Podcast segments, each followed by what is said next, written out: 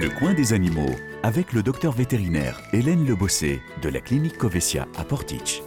Bonjour à tous et bienvenue sur Frequenza Nostra dans Le coin des animaux. Aujourd'hui, compte tenu de la chaleur qui sévit sur tout le territoire, j'ai décidé de vous mettre en garde contre certains dangers de la saison estivale et nous allons parler des cyanobactéries. Quel nom bizarre, me direz-vous? Eh bien oui, ce sont des micro-organismes qui tirent leur nom du grec cyanos, qui signifie bleu, à cause de la coloration que présentaient les premières bactéries découvertes dans la famille. En cette période de forte chaleur, vous êtes nombreux à chercher le frais et le calme au bord des rivières, des lacs ou des étangs. Même si cette solution propice au rafraîchissement et à la détente de toute la famille paraît être une idée lumineuse, certains cours d'eau peuvent être dangereux pour la santé, la vôtre et surtout celle de vos animaux, qui se baignent dans des endroits dans lesquels vous ne mettriez pas un orteil. En effet, certains plans d'eau sont contaminés par des bactéries qui peuvent causer du tort à votre animal, et chaque année de nombreux accidents causés par les cyanobactéries sont répertoriés. Pourquoi et comment? Eh bien, c'est ce que je vais vous expliquer aujourd'hui. Les cyanobactéries sont des bactéries microscopiques présentes dans l'eau stagnante ou à faible courant, les lacs, les étangs, les berges des cours d'eau ou les rochers. Elles prolifèrent rapidement avec les climats chauds. Bien que composées d'une seule cellule, certaines espèces se regroupent en petits filaments qui peuvent former à la surface ou en profondeur ce que l'on appelle des fleurs d'eau, parfois spectaculaires. Cette forme leur confère une éventuelle ressemblance superficielle et écologique avec des algues, et comme elles possèdent de la chlorophylle, elles sont couramment appelées algues bleues ou algues bleu-vert. Mais en réalité, ce sont bel et bien des bactéries. Malgré ce que leur nom peut faire croire, elles peuvent prendre diverses couleurs. Elles sont rarement bleues, mais plus souvent rouges, verts, violets ou jaune orangé. Elles vivent presque partout, y compris dans des conditions extrêmes, des glaces polaires au sable des déserts. Elles survivent même dans les lacs acides des volcans ou dans l'eau chaude des geysers. Eau douce ou eau salée, elles ne sont pas difficiles et se développent même particulièrement bien dans certains milieux pollués par les activités humaines.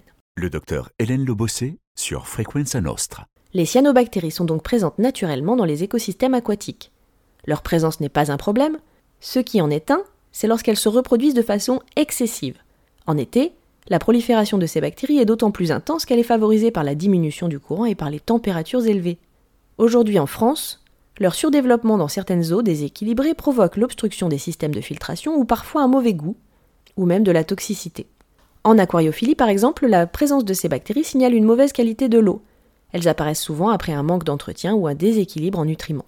Lorsque ces bactéries se multiplient de façon excessive dans l'eau, vous pouvez observer un changement de couleur. Il est parfois possible d'apercevoir des algues à la surface de l'eau avec une odeur nauséabonde, mais elles peuvent aussi se développer en profondeur. Très bien, très bien, mais revenons à nos animaux. Une eau stagnante avec une odeur nauséabonde Pour rien au monde, vous n'y mettrez les pieds.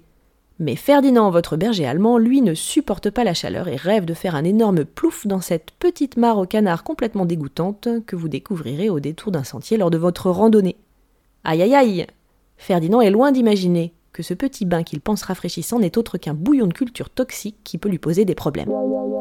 Mais d'ailleurs, pourquoi ces cyanobactéries sont-elles dangereuses? En réalité, toutes les cyanobactéries ne sont pas toxiques, mais une quarantaine d'espèces contiennent des toxines pouvant causer de gros dégâts chez les humains et également chez les animaux. Elles présentent deux types de dangers. Le premier, c'est le danger en cas de contact avec l'eau polluée. Les cyanobactéries contiennent dans leurs parois des éléments qui sont qualifiés d'endotoxines, pouvant avoir un potentiel irritatif ou allergène. Elles peuvent provoquer par contact des réactions au niveau de la peau et des muqueuses du chien. Le deuxième danger, un peu plus embêtant, c'est la toxicité lors d'ingestion. Sachez que dans de rares cas, l'ingestion massive d'eau contaminée peut causer de gros dégâts pouvant aller jusqu'à la mort de l'animal mais dans la plupart des cas, les signes cliniques apparaissants sont liés à l'irritation du tube digestif. Ils surviennent rapidement après l'ingestion et causent principalement de la nausée, des vomissements et des diarrhées. Dans certains cas, l'animal pourra présenter des troubles nerveux tels que des pertes d'équilibre, des tremblements, de l'hypersalivation ou encore de la fièvre ou des difficultés respiratoires. Dans tous les cas, dès l'apparition de ce genre de symptômes ou en cas de suspicion d'intoxication, il est primordial de consulter pour faire examiner le chien. Dans les cas les plus sérieux, il faudra hospitaliser l'animal faire un bilan sanguin afin de vérifier que le rein, le foie et les autres organes ne sont pas touchés, et poser une perfusion pour réhydrater l'animal car il a souvent perdu beaucoup d'eau à cause de la diarrhée et des vomissements. En termes de traitement, il n'existe pas d'antidote et le traitement administré sera un traitement que l'on appelle symptomatique, c'est-à-dire qu'il est adapté à chaque symptôme constaté et adapté en fonction de la gravité. En cas de vomissement, le vétérinaire administrera un pansement digestif et des antivomitifs. En cas de diarrhée, il ajoutera des antidiarrhéiques.